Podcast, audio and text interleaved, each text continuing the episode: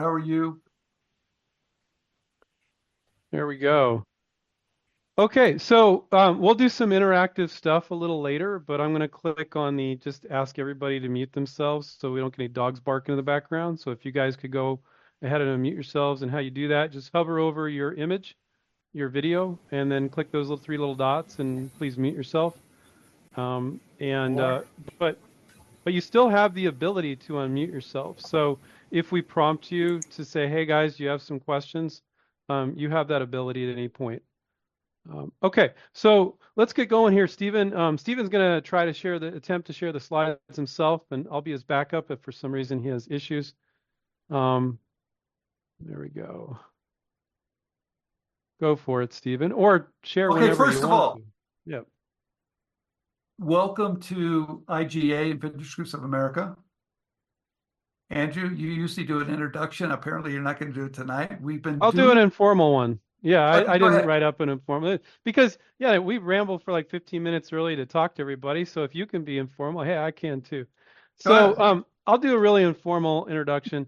So Stephen and I, you know, we've been talking to inventor groups across the country literally for over two decades. InventRight or other business that coaches and mentoring mentors inventors uh, to license their products. Um, that's how people know us for the most part. And we've been doing that for 25 years. So we got to know presidents of inventor groups. You see what I mean with the unmute yourself thing? Now I got somebody talking in the background. How are you? Are you busy? All right. I don't know if you can find that person, Stephen, that's talking.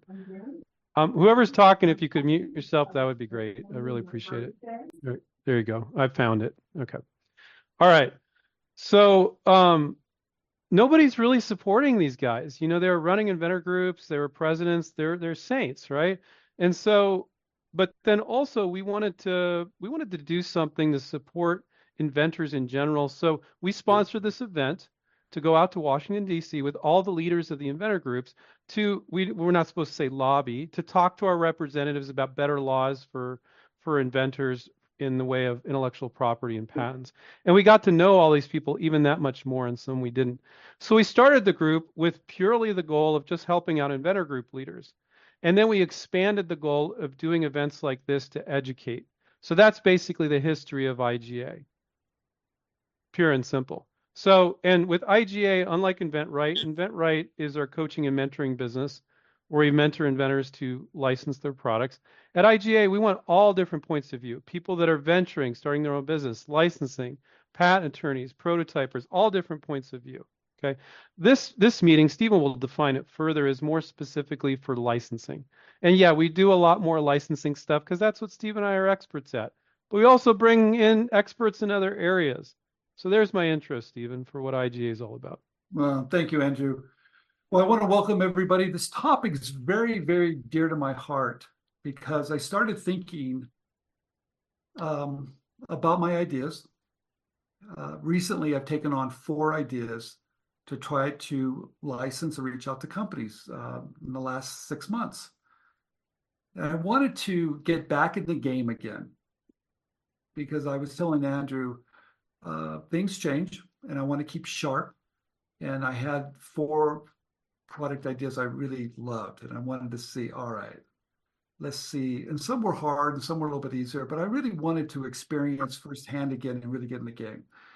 And what I realized um, doing going through this whole process, um, things have changed, and we do a lot of uh, webinars and providing information on what has changed to reach out to companies. And I'm not going to talk a lot about that, but but I learned a lot about how to be uh, the follow up.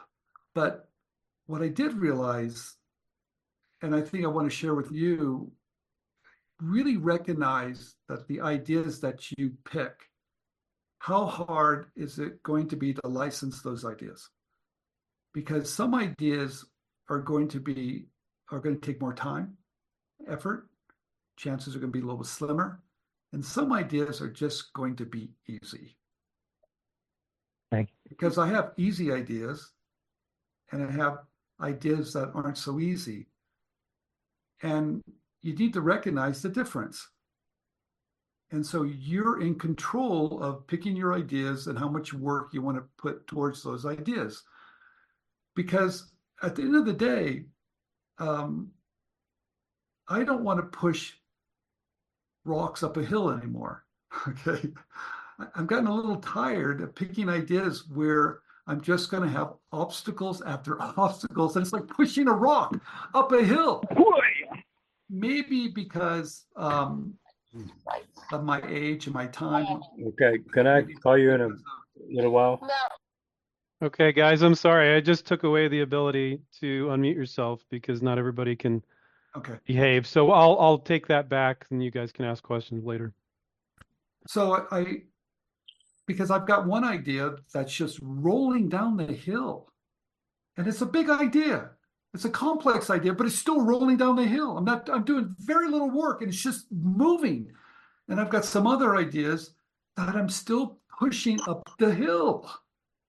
And and dawn on me that that type of information needs to be shared. And I want to share that information with you tonight because there is a big difference here. And if you're pushing your ideas up a hill and things aren't working, I think we can discover why. And that's going to allow you to look at your ideas a little differently for the next one and the next one and the next one. So Stephen and I talked about the the goals of what we want to share with you today here, and it's not that you would never work on a difficult project or you always have to work on a simple project, but to make you aware of what a difficult project is. So if you want to take it on, you're aware.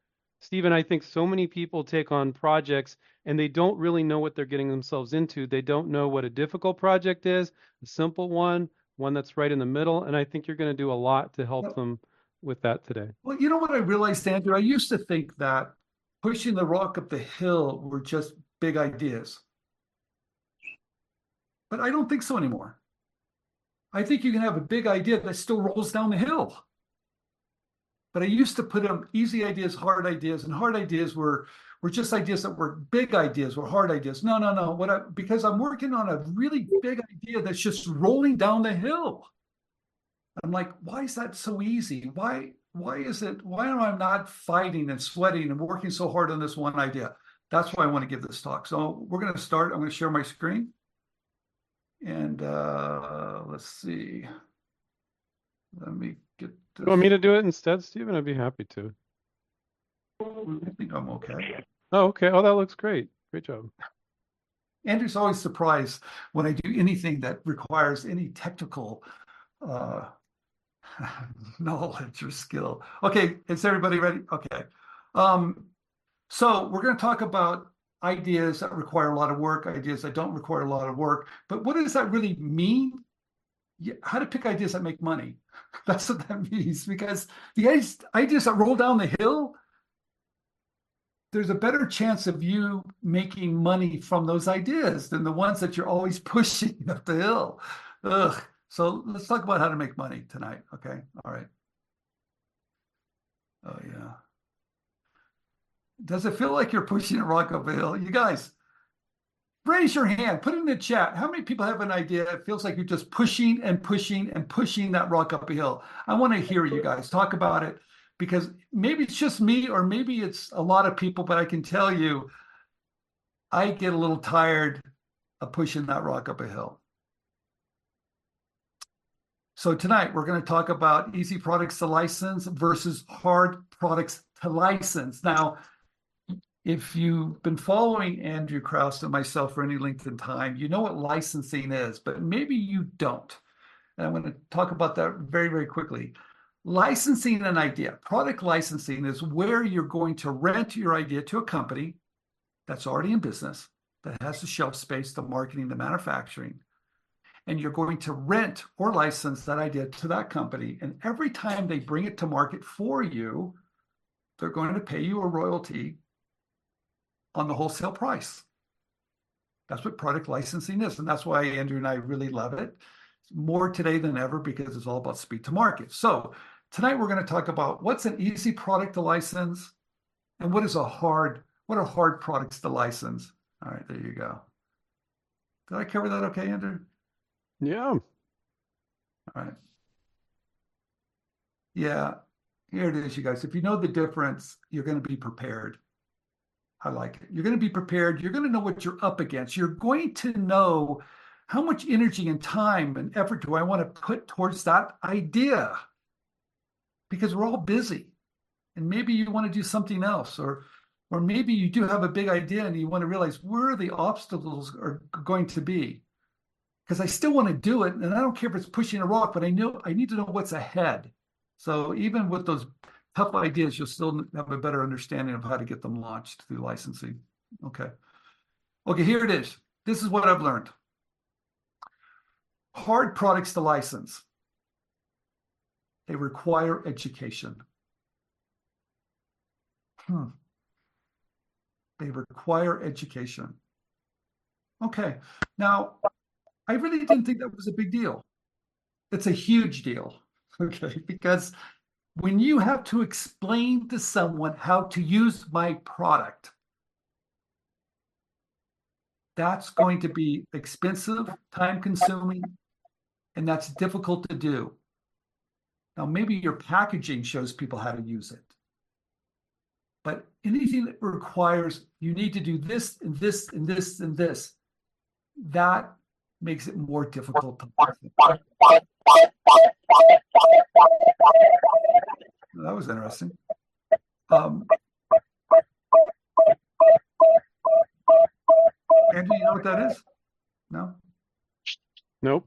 Okay. Expensive to implement. Hmm, what does that mean? That means I might need a new machine. I might have to retrofit a machine. Maybe the technology doesn't exist. Maybe I have to spend a lot of money to change the supply chain. It's just more difficult to figure out how to do it. Hmm, okay. Which really adds up to being um, just time consuming and difficult. Also, more expensive compared to similar ideas on the market. This is more important than ever today, and I'm going to get to that a little bit later. If you've got an idea that's more expensive than similar ideas, that's going to make it more difficult. Now, this is really very simple. Anything that requires education, expensive to implement, maybe a new machine, and it's more expensive at a retail price point than similar ideas if you've got any of those issues, that's going to be some obstacles in your way. Okay, so let's give an example of that. Okay, came up with a great idea called Spinformation, a rotating label. It took me three to four years to really launch it. It was on national brands. We sold 500 million labels, but it had some problems. And at the time, I really didn't know what they were. I just thought, what a great idea. I just thought, I have a great idea. Why is that going to be a problem? Well, you know, you take it here, you spin the label, gives you more information here. It's information, 75% more information. Why isn't that should be important? Yes, people loved it. They want they they wanted to know more about it. They were intrigued by it. And that was enough for me to stay with it. But these were the obstacles. Number one, it took education. That's why you see this picture here. It says, spin me. It took education. That's always a problem. I didn't realize how big problem that was. Even though it's not on the label, it still required someone to do something they have never done before. The machinery down there, you see this machinery down there, that machinery to apply Spinformation costs anywhere from a quarter of a million dollars to up to a million dollars to implement. So if I was going to put it in Coca-Cola facility, in which they have 30 facilities, you're talking about $30 million to implement. Holy smokes. That's a barrier. Okay. And the last thing is the label was two labels, not one. So it was twice as much. So yeah, it required education, difficult to implement, and it costs more than a regular label. Wow. So what did this all mean? Well, I was able to finally do it. I was. I got patents on it. I got companies to do it. We won many awards. It, we sold 500 million labels. But I, I can tell you that was a rock that was a rock that I kept on pushing, pushing. I got rejected a hundred times by companies. It was really a tremendous effort. Okay. There it is. Easy product ideas to license. No education. You just get it. I mean, I don't even, you know, I don't even have to tell people what to do. You know, it's almost like the iPhone here. How many how many instructions are there with this? Very little. It's intuitive, right? If you have a product that has no education, they just get it. It's much better. Companies will love it. They just love it because they get it. Because I'm working on a really, really big idea at the moment. And what's happening is it's such a simple, small improvement that you just get it. And the companies love it easy to manufacture. I don't care if it's a big idea or a small idea. If it's easy to manufacture, maybe a tooling change, maybe it's you know a little slight change here or, or some dies. It's just easy to manufacture, no issue. And here's the biggest kicker of all of them, you guys. Same price point of similar ideas or even lower those are really three things that I've noticed. And if you've got a product that does all those, it's going to be so much easier. You know what happens? It just the rock just rolls down the hill. And what's really great about it, once you know these things, you're going to start using that in your marketing material. When you reach out to someone, hey, this is easy to use. People are going to love it. It's easy to understand. What guess what? We can manufacture it on any existing equipment. And guess what? The price point's the same or lower than existing ideas it sells itself when you have those three things. Okay. So let's give an example. Um, this is called um, the picture to the left. That was what this indoor basketball Nerf game I picked up from Ohio Art. And you see this little, it's plastic and they have a little. Stephen, can you give us a point of reference? How long ago was this? God, that was ever. That was a long time ago. That was in um, um the 90s, I think. Okay, cool. And I love playing basketball. I bought the indoor basketball game in here. It was out of plastic. I really loved it. I didn't like this little picture of Michael Jordan because you know what I was doing in my room? I was kind of playing one on one against Michael, and and I'm like, God, this is really boring. Look at that, uh, you know. So I came up with the Michael Jordan uh, wall ball, which I took a poster of Michael and put him on the backboard. It was paper, not plastic now. This was in a box, and I put it in a. It was in a clamshell. So what happened? I took what they did previously. It was small graphics, plastic in a box. I did full graphics, leveraged IP of Michael, no box, easier to see, easier to see it, lower cost. Still no education. You just got it. That's a no-brainer. But you know what happened? I got a con- I sent it to Ohio, Art. Three days later, I had a contract that sold for 10 years. The ball rolled down the hill. It was easy to make decisions. You got it. It was easy. We get it. We understand it. It's cheaper. You're leveraging. It's just, it was just a better idea. It was a better product. It was easy. There was no obstacles in front of in front of anybody. That was that was a rock that was rolling down the hill. And I've seen it now repeatedly with products I'm working on today. If I can find ideas that are require no education, lower cost, easy to implement, companies are going to say yes. Now, there's other things to consider too when you're thinking about your product ideas. Number one, how crowded is the space? Of course. If you're in a crowded space, like let's say iPhone holders, iPhone cases, pretty crowded, right? You might want to think twice. Here's the other thing that's really important today because of the economy, because people are a little bit more cautious, companies a little bit more cautious, is my idea of filling a need or a want.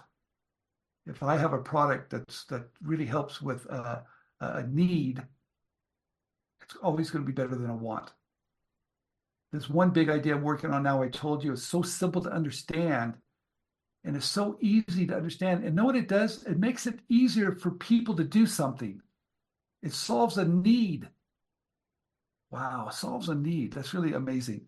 The retail price point too, I do believe I would be aware of the price point of your product. And I I like lower price points a little bit today just because it's easier for people to purchase.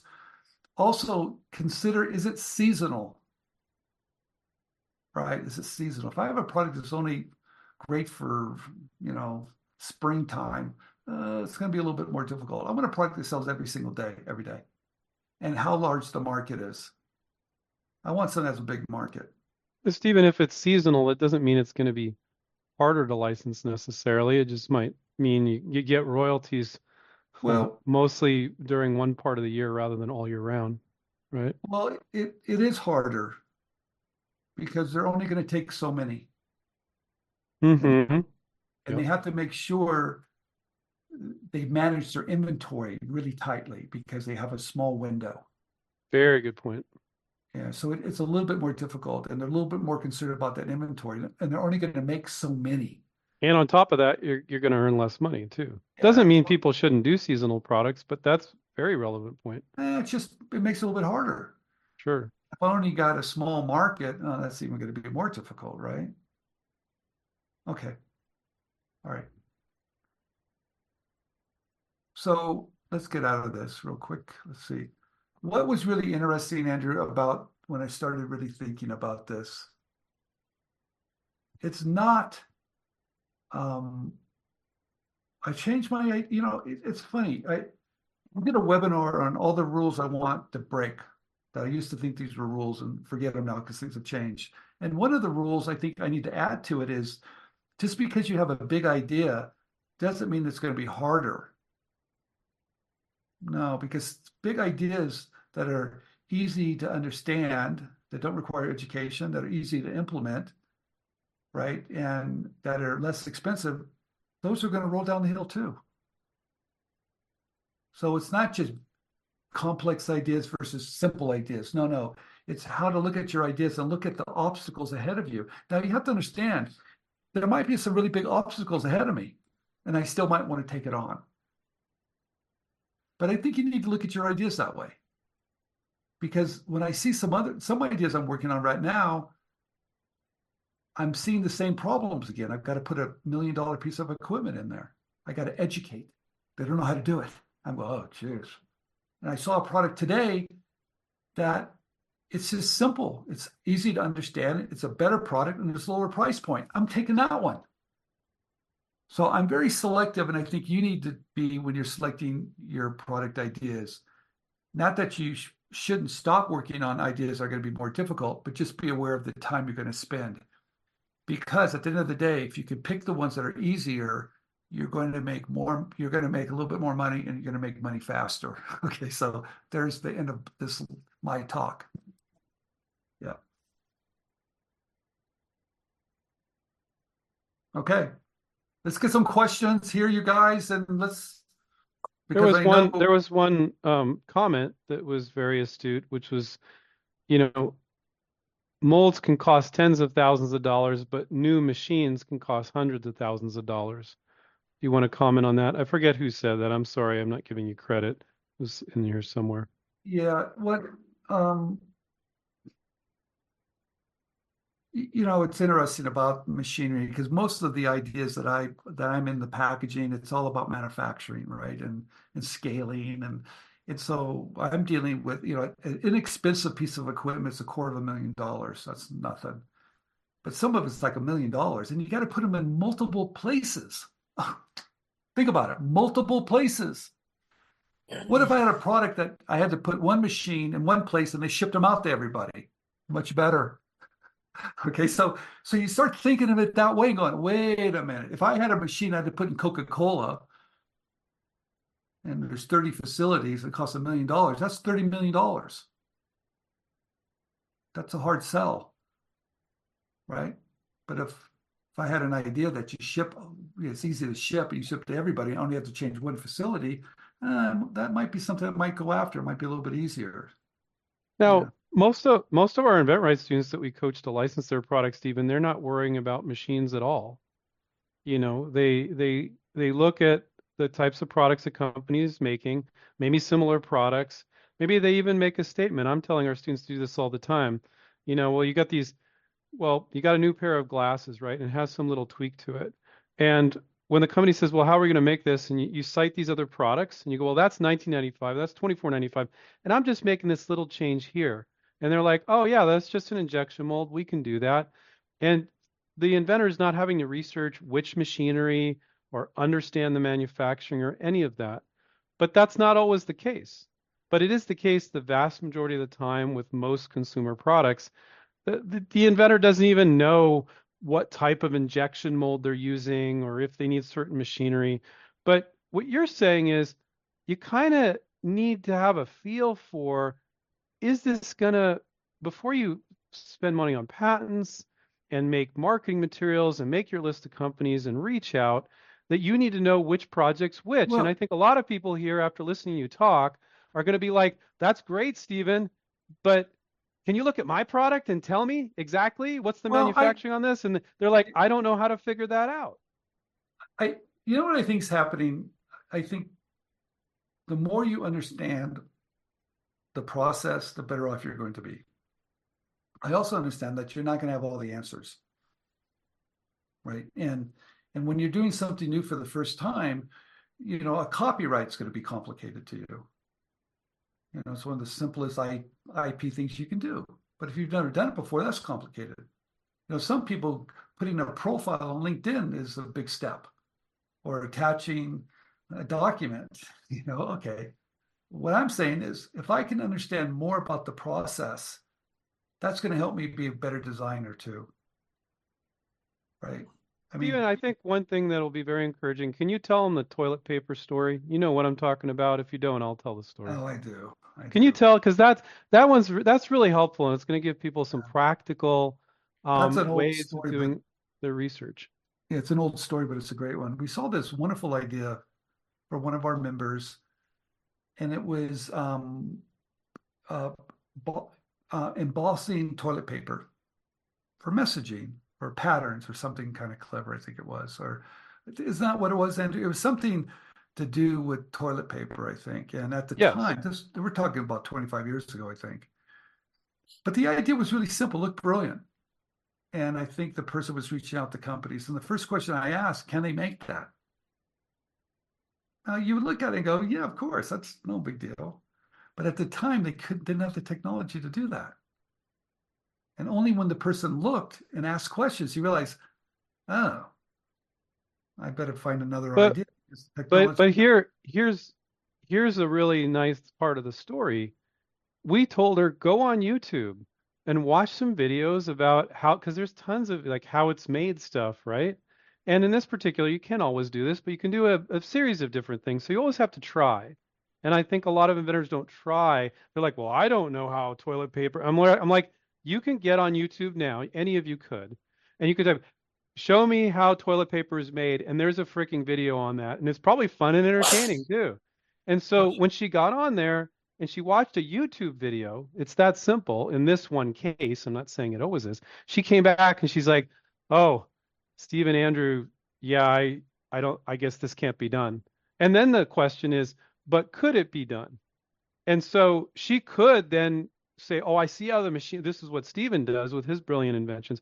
Um, I see how the machinery is made. I want to modify the machinery." But right then, then you can stop for a second and go, "Okay, I could figure it out."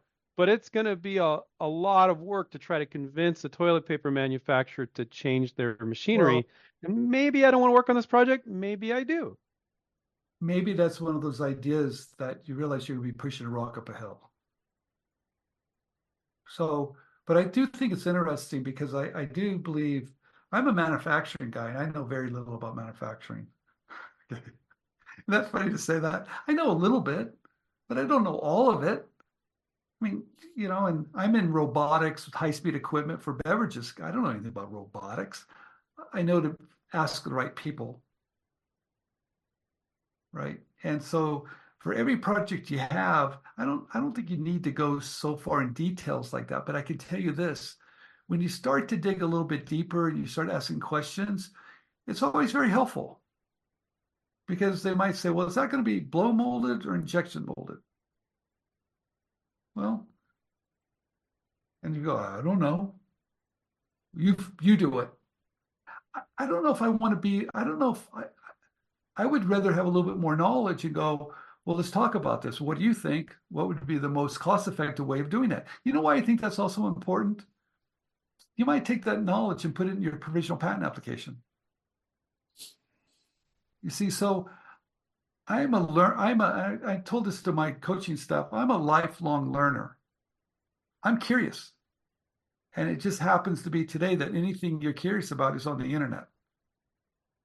You guys have more tools than any. When our students started 25 years ago, their Yeah. big question was like, I know I'm supposed to mail my cell sheet. That's what we had people doing. Um, but hey, do you could you think I could send a fax? And we were like, you know, black and white, it's not going to look at. That's how long we've been doing this. But I want to share a story. So this is a product from Ryan Bricker, and he's one of our students. And I'm going to show you the product, and I'm going to tell you how, if this was your product, it shouldn't be hard for you to figure this out. So basically, this product is a glass. It's just a regular liquor glass. It's a it's a square glass with a plastic wedge that goes in into it. Okay, go over there. So what the problem was he solved is when you have ice cubes, it's a lot of surface area, and the ice cubes will melt in the whiskey and it will dilute the whiskey. So he said, well, and any of you could have had this idea, right? And you said, well, what if I freeze the ice at an angle and and then there's not as much surface area with the ice to the whiskey and then it won't dilute the whiskey. So, do you guys need to know all about manufacturing to know that this is a glass with a plastic piece of plastic stuck into it? Do you need to know how the machinery works for that? Hell no, of course you don't. So, Well, Andrew, I if I kind of disagree with that a little bit, okay, and and and and the reason why I think I think that was okay years ago. I don't think it's so okay today It's okay sometimes, sometimes not. Depends. because I think the more you ask someone else to do, the more they have ownership. Oh, explain that. Yeah. I- I think when we first started out, I think it was a little easier to talk to companies and they would look at things. But the minute I ask someone to do something, it's going to slow it down a little bit. What do you mean? That's who's Well, the the minute I say, I don't know how to manufacture this, I have no clue how to do it, you figure it out. Okay, but that's not what I'm saying.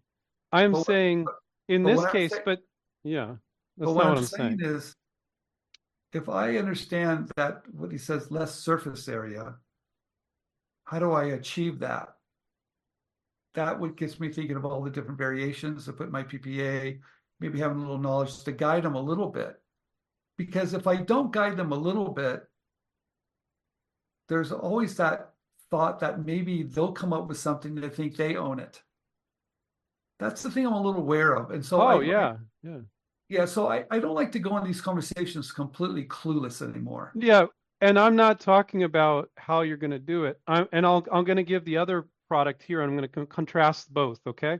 So this is this, just a standard square whiskey glass. Okay. If you see that they're making whiskey glasses, there's no question there.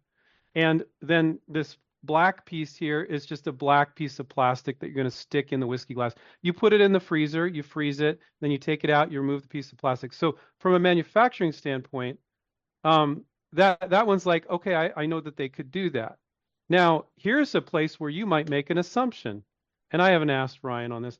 This is another product that it called a cigar glass, where it has a um, a hole where you can put a cigar right here. Okay, now so it's a glass that's shaped in a certain way. Maybe you shouldn't assume that they can make that kind of glass. Maybe with the way they make glasses, that would be a giant problem right? Oh well, oh well, that he's just you're just going to make a glass in new shape. Well, maybe that's the problem.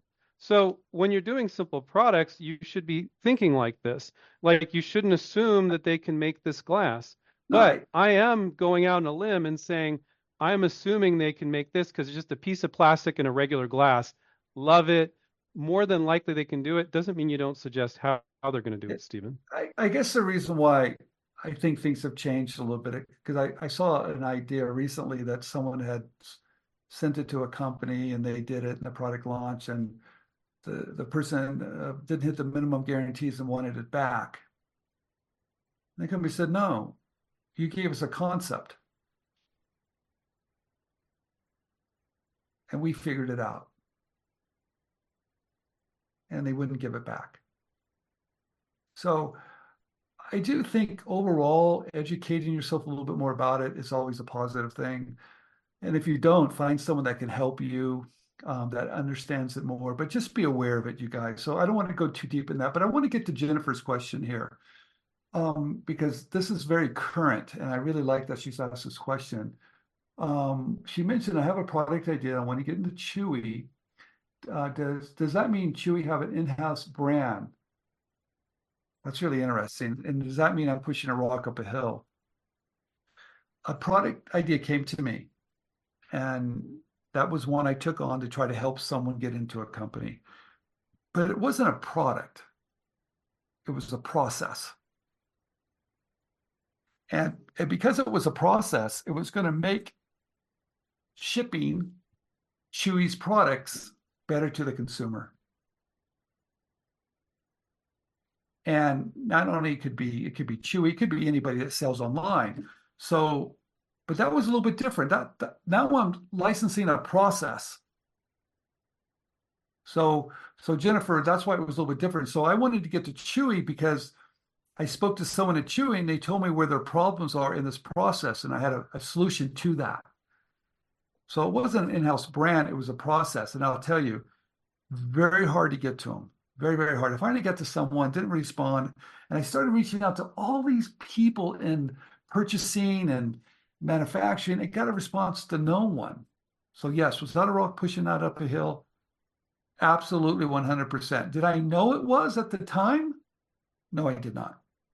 So the lesson I'm getting from that, Stephen, is that you have regular consumer products or industrial products that you can say, hey, this fits in with your product, like you can license it, or you're going to change a whole new process. Chewy is a retailer, and she's trying to license a new process to a retailer. And so for those of you that are in doubt, whenever Stephen and I would see something like that, instantly we go, that's going to be harder than a simple physical product every time, guaranteed. So I think Stephen's given some examples of spin label Michael Jordan wall ball, and the more examples we can give here, the better. But every time trying to license a process, trying to trade a whole system, guaranteed it's going to be harder. It doesn't mean you shouldn't do it. Here, But well, give me, you know. let's talk about another example. You guys are gonna love this too. Hold on. Um, I love this product from Brian Walker.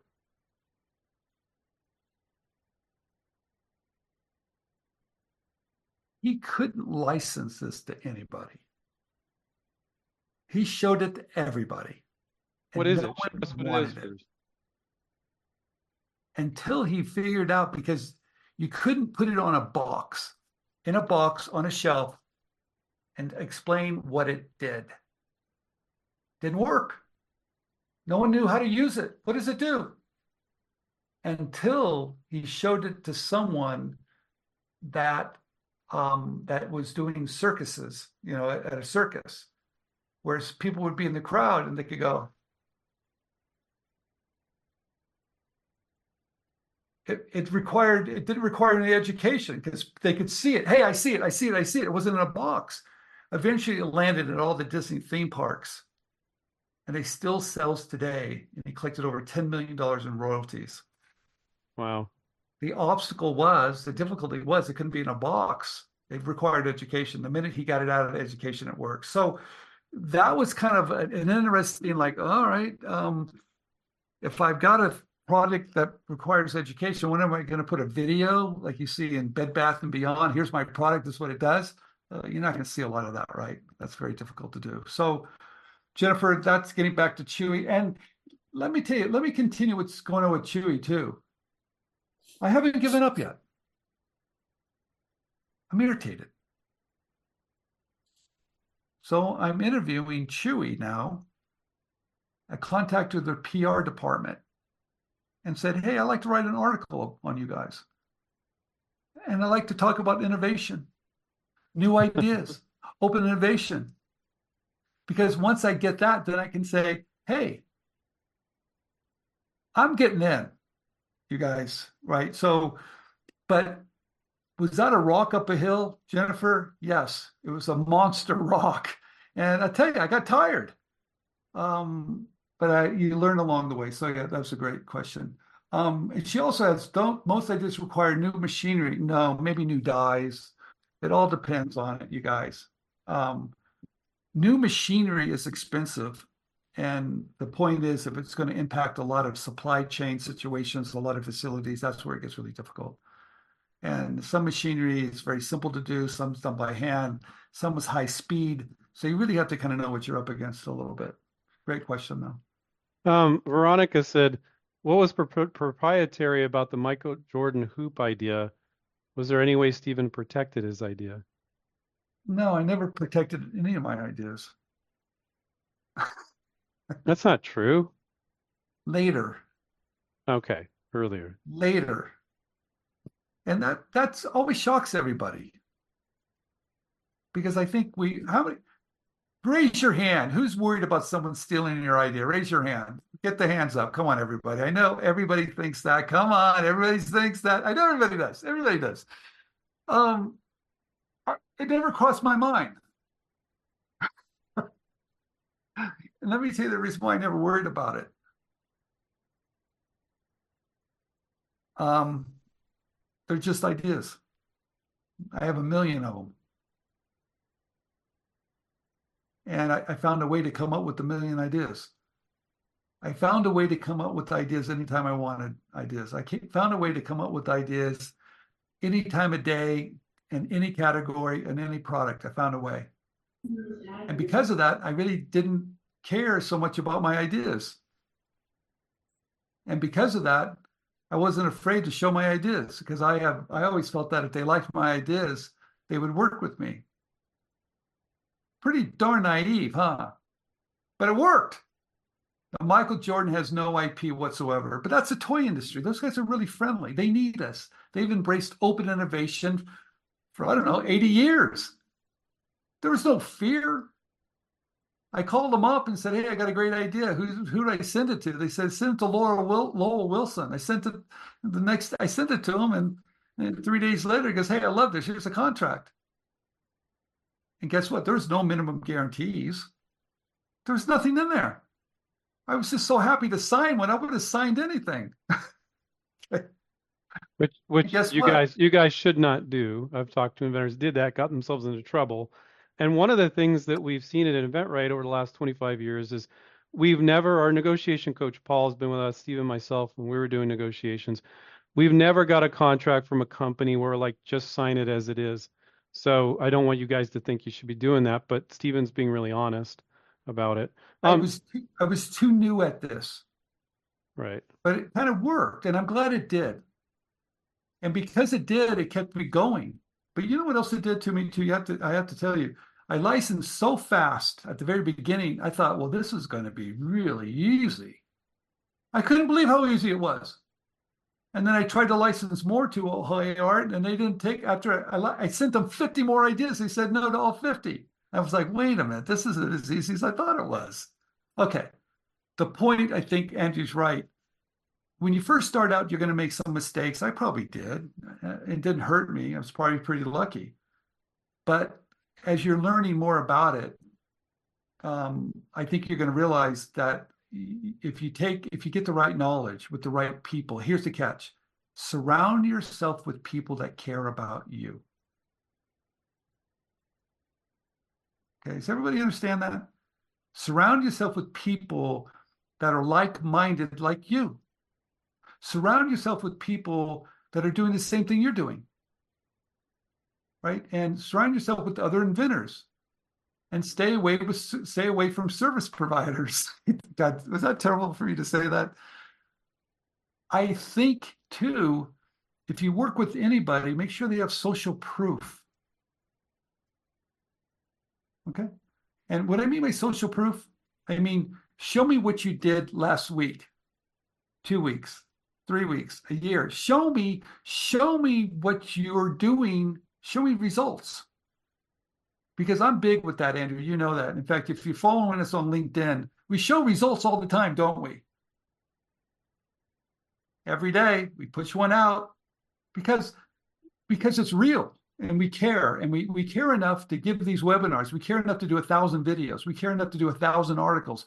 We care because you know why we care? Because we're like you. I'm like you. I get beat up. Andrew gets beat up. We know what it's like, and I don't want anybody to get beat up. I want you guys to feel remarkable. In fact, the last thing I did on LinkedIn was when your product hits the store shelf, how do you feel? It's so remarkable, you'll do it forever.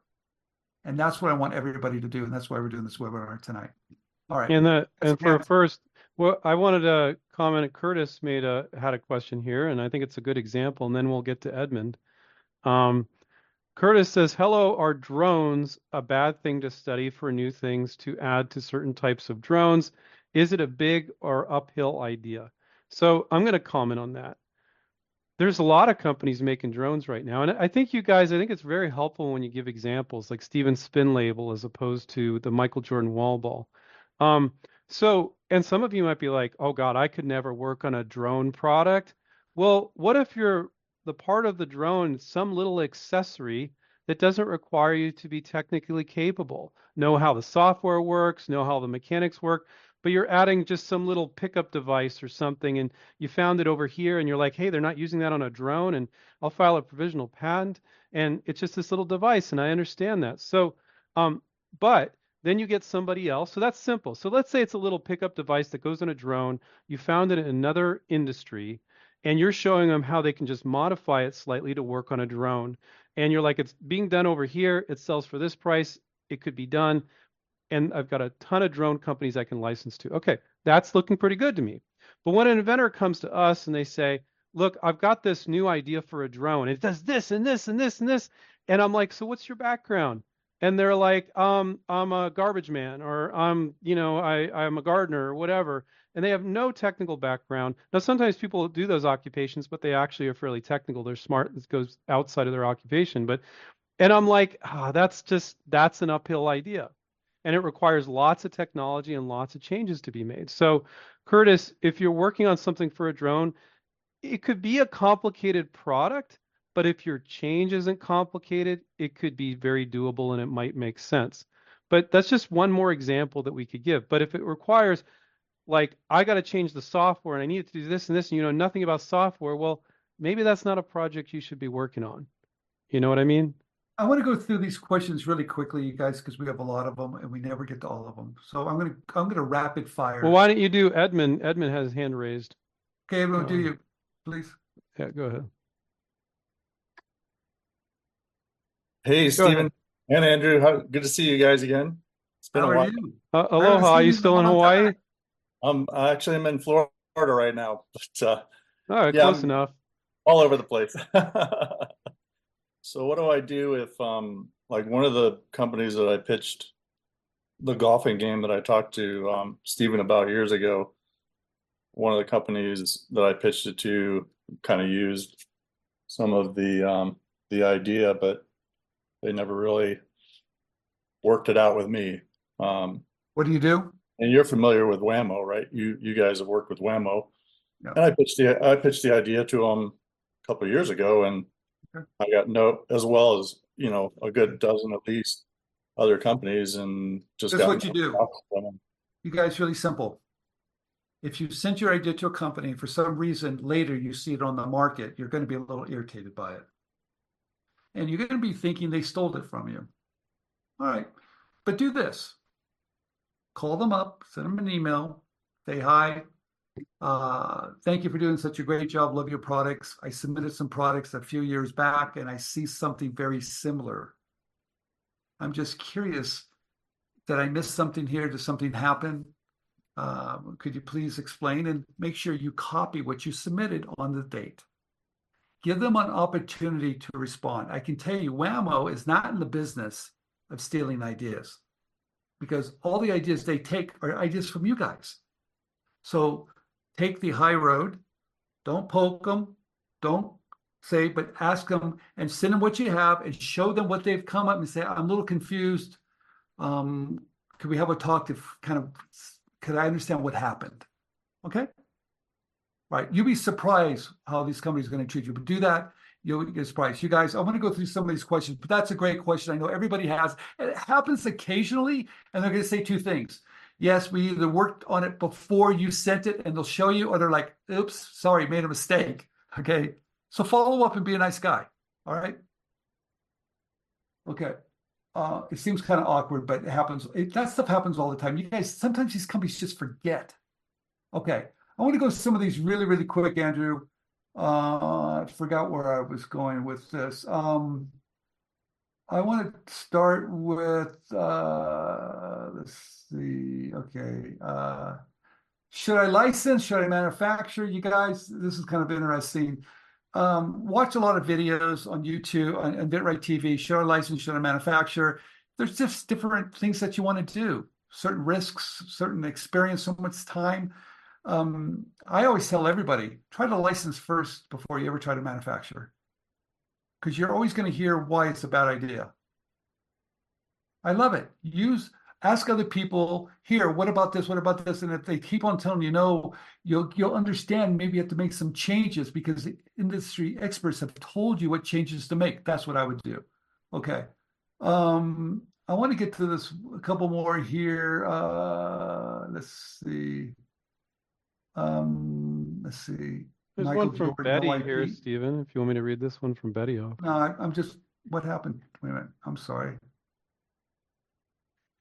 let me get rid of this. I'm sorry, you guys just popped up. Um, patent a method.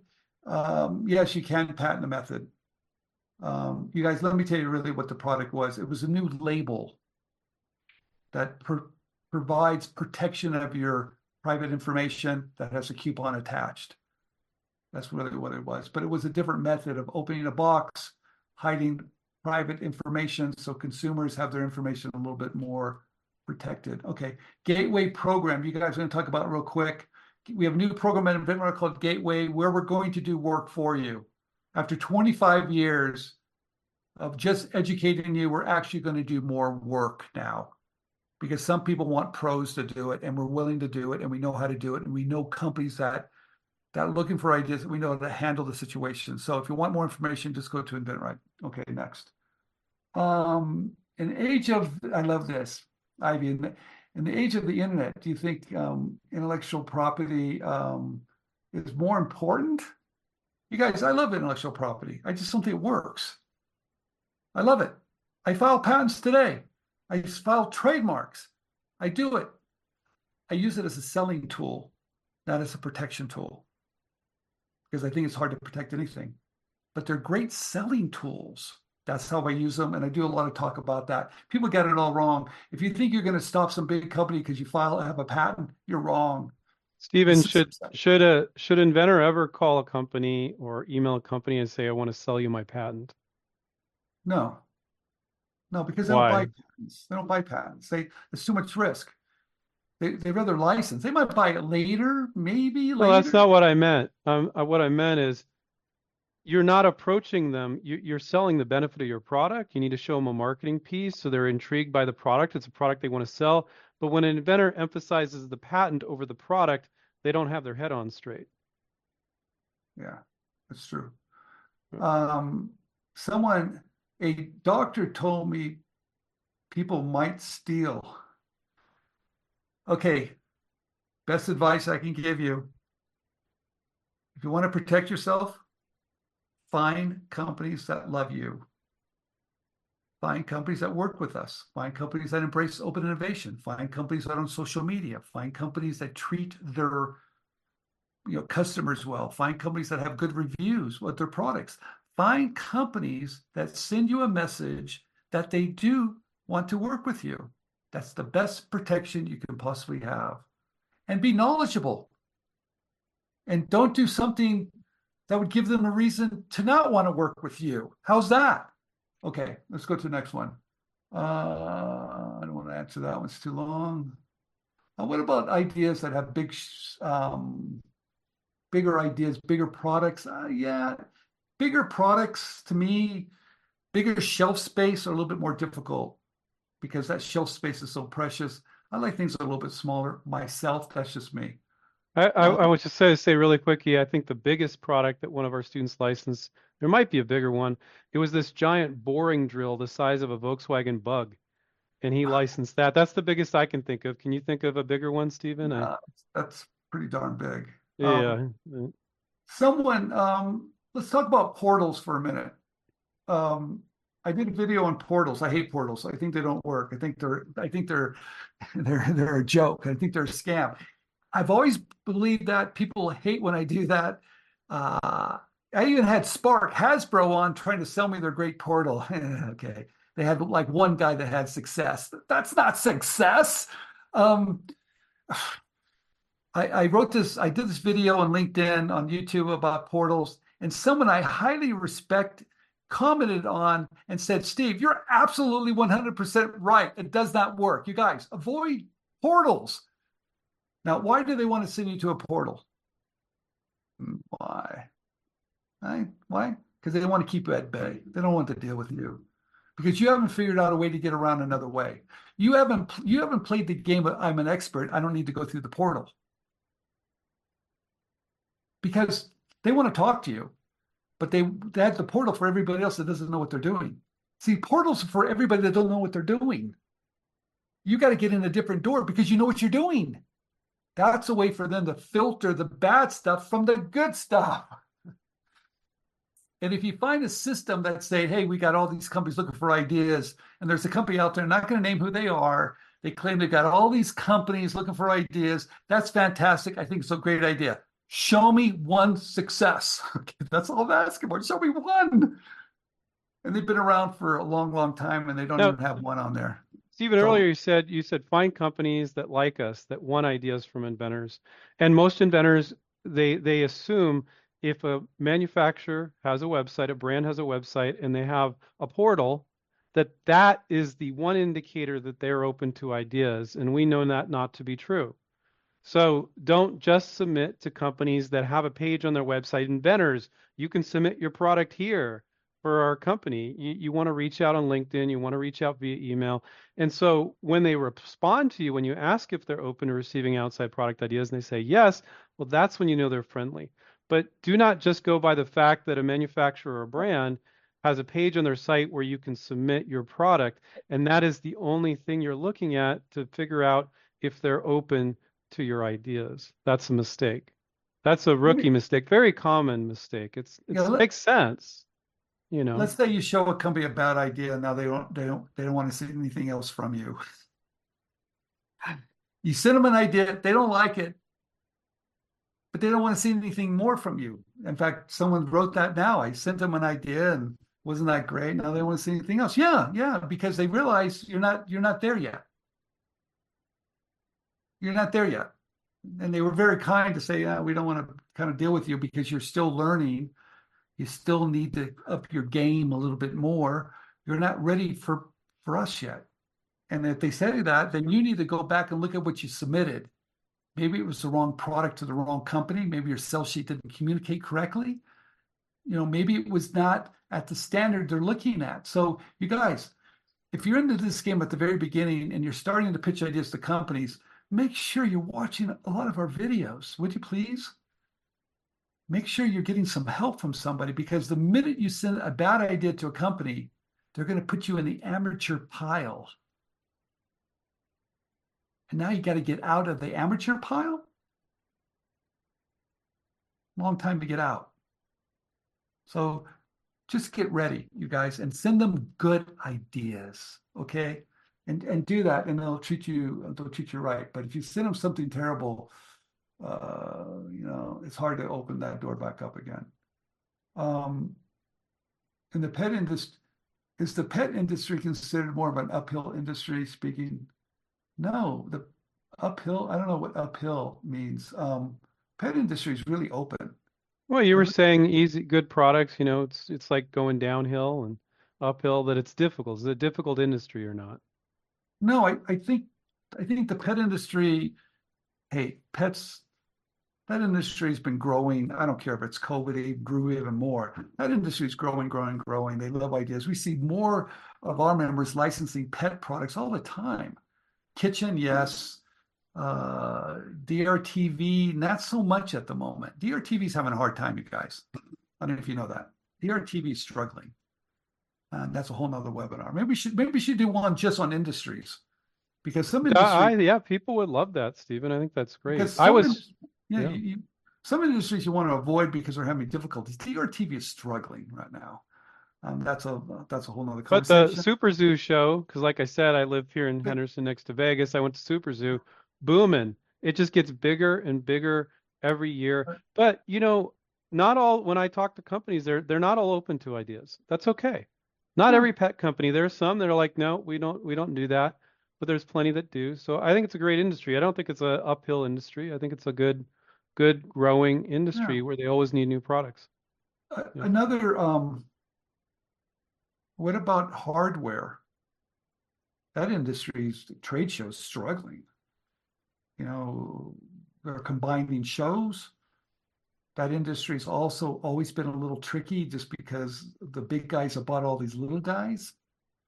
That's not an easy industry, I would say. Um, I would say toys, I think toys are struggling a little bit here too right? Because number one, uh, they had too much inventory a couple years, so they've cut back. There's um, some retailers that, of course, have gone out of business, but um, Hasbro laid off a lot of people.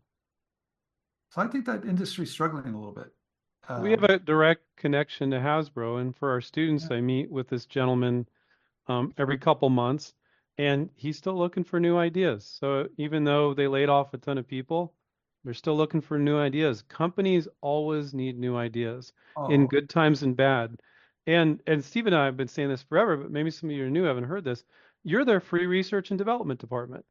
They only have to pay you if they like your idea. What a great deal for them. You know, isn't that great? It is. You guys, what else? Someone said, um, does In- InventRight offer free resources? Yeah, tons of it. Go over there and go up there and grab all the free stuff over there. Okay.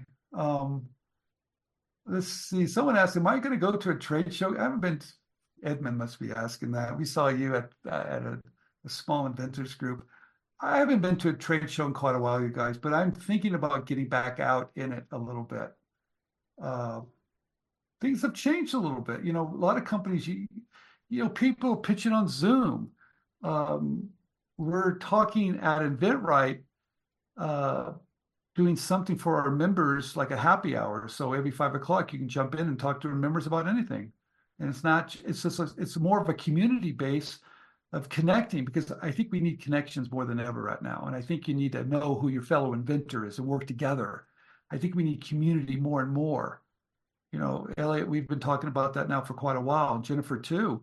How do we make a, an environment to where we can share and talk and learn from each other?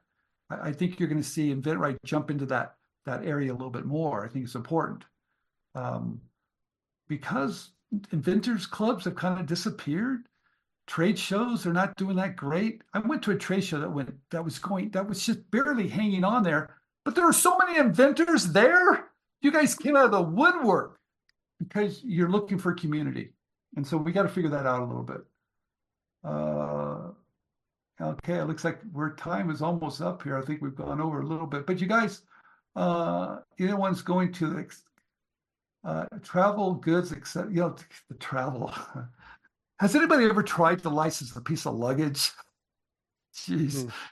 not an easy industry. Okay, but I love trade shows. You guys, should, let me. I've been going to trade shows for probably 35 years. I've gone to every trade show you can imagine. I love them. You know One what? of our You know former why? coaches did this hand pillow for traveling, though. Yeah, Travel accessories can be can be a fun category. I know. Y- y- you know why I love trade shows so much? I get fired up. When I see all this new stuff, I'm I'm dumbfounded by someone coming up with something I didn't come up with. I'm, I'm always like, look at that idea. How did that person come up with that? I'm inspired. That's why I like to go to trade shows. And of course, um, you just learn about new trends, what's happening. You get to talk to a lot of people. They're wonderful. Uh, one thing I want to mention if you're not connected with Andrew and I on LinkedIn, please connect with us. Please do that. And our friends will be your friends. It's really simple. LinkedIn is a great platform. We're on it all the time, as you know. I just did a video and or not a video, but what is it like seeing your product on this on a store shelf? But I also did an article for Forbes that talked about everything that's going to be in your way. And I've never written this before every obstacle that's going to stop you from reaching the goal line. right? Because at the end of the day, you're going to have some obstacles here and you need to figure out how to overcome them. There's one thing you're going to learn from Andrew and myself. Our mission for 25 years was to break down every obstacle in your way. Yeah. And if, if you were to talk about Andrew and myself, there's one thing we're going to leave everybody with. I want everybody to be able to do this. I want everybody to be able to share their creativity with the world. I want I don't want any barriers because I hate barriers. People like to put barriers in front of us. I'm going to knock them down. That's our goal here, and that's why we're here tonight. So connect with us on LinkedIn. Go to InventRight for free resources. Watch our YouTube channel, InventRight TV, because we've almost hit 75,000 subscribers, which is like, holy cow, that took forever. Yeah, well, I, I I can't wait till we get the YouTube 100,000 plaque. That'll be that'll be amazing. Do this for me. Get in the game. Get some nose. Get beat up a little bit. Right? But get in the game and have some fun. We got a hand raised. We're going to call it a night pretty soon. A bunch of people are emailing, "Hey Andrew, can I email you?" Yeah, you can email me at andrew at inventright.com. Any of you can. So I think Shiv Shivaji, I'm sorry if I'm not pronouncing the name right. Go ahead, Betty. You have to unmute yourself. Hi, everyone. Um, I wanted to ad address the uh, question I had put in the chat about uh, what if you have one product that is a combination of four different other products. Hmm. So you know that the each product can be manufactured Okay. uh, separately. It's just a matter of me um, consulting with the people as far as how to put it all together. I can, without looking at the product, I can't give you a specific answer, but I can say uh, the vast majority of the time that's not an issue. But you, I can't really give you an answer without looking at the actual Now, if you- product if idea. you want to send us more information, do that with that. That's very complicated because you might be stepping on IP, intellectual property issues. Right? There could be some issues. So send an email to Andrew at Andrew at inventright.com or Stephen Key at inventright.com. Or better yet, call me. Let me give you my telephone numbers. Everybody ready? here we Okay, go. yes. Here, here we go. I'm going to type it in. Here it is. Two zero nine four eight zero eight six zero three. Let's see. You better test it. I could be one digit off, right? Okay, you guys. Um, two things. If you ever want to call me, send me a text message. Call me. Tell me who you are, where you were. Give me a little bit of a background. Don't go too long, Okay. right? Oh, And- somebody reminded me to take a group pic. I, who did that? That was really nice because I forget sometimes. So let me let me do that. So if everybody could give like a thumbs up or a wave, I got to go through a couple pages here. So let's do it right now. It's great. There we go. And now I'm going to do the second page. Here we go. Keep it up. Keep it up. Keep it up. Once I get Okay, to the keep it up. Keep it up. Okay, the fourth and fifth pages nobody's nobody's on camera. So thank you guys. Thank you. Thanks for reminding me. Who did that? Bev, so great seeing everybody tonight. Bev, thank you for doing all the help. You're you're so so kind. Everybody's thank you for coming. It's nice seeing everybody. Get in the game, have some fun, get beat up. Make sure whoever you work with, type in their name, type in complaints. Make sure they're a caring person. Right? Step over the people that don't care about you. All right. All right. Thanks, guys. Thanks, everybody. guys. Good Bye. night. Keep inventing. Bye. Thank you.